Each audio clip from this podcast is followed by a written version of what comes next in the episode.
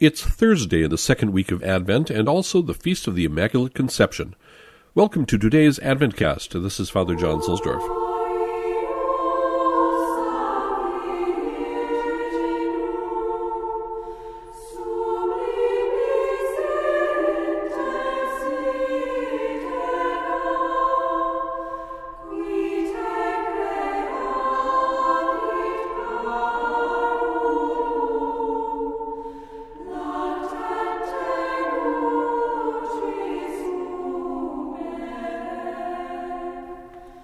From From Advent to Epiphany by Father Patrick Troadec.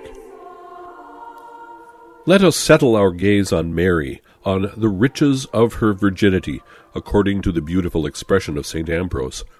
What splendors! To speak of purity is to speak of absence of all admixture, of all division. It means unity, simplicity, total and final gift to God. Mary is all pure. She is pure in her body, in her heart. She never committed the shadow of a sin, immaculate from her very beginning, ever virgin, virgin of virgins. Her heart, always full of grace, was possessed by God alone, loved God alone, with a crystalline limpidity. Virgin in her body and in her heart, virgin in her mind, virgin in all her soul, Mary is immaculate, she is the ideal of purity, the ideal realized, the ideal which we contemplate with joy, with gratitude, with enthusiasm. It is she whom we sing, whom we praise, calling her Virgin of Virgins. Let us bring today to Our Lady a gaze of veneration, of love. Let us admire her, let us contemplate her. How beautiful thou art, O Lady! Thou who never contracted the least uncleanness, the least sin, the least imperfection. Thy mission was to be the mother of the Saviour, and to crush the head of the infernal serpent. And so it was not fitting that thou should contract the least stain, the least imperfection, be it only for an instant. That is why, with the Church, we believe thee to be immaculate, without stain, without taint of sin, from the instant of thy conception. And so, after the angel Gabriel, we say to thee from the depths of our heart, Hail, Mary, full of grace.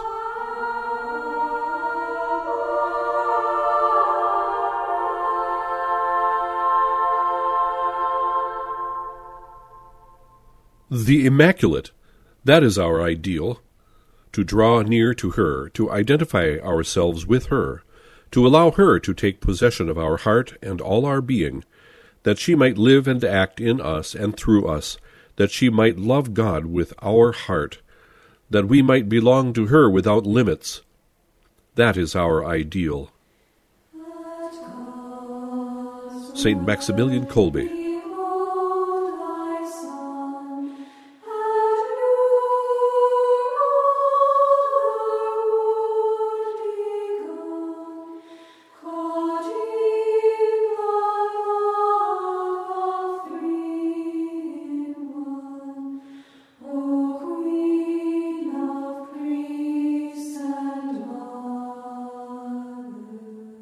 From Meditations for Each Day by Antonio Cardinal Bacci.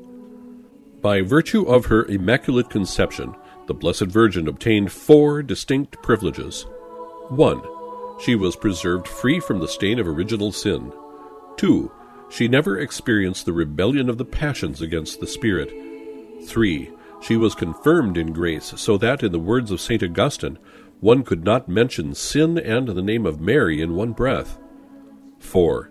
She was perfected in grace and enriched with all the supernatural gifts to a degree far higher than any of the saints and than the angels themselves. Such is our Mother Mary. We should rejoice with her, and we should have perfect confidence in her, and have recourse to her in all our needs.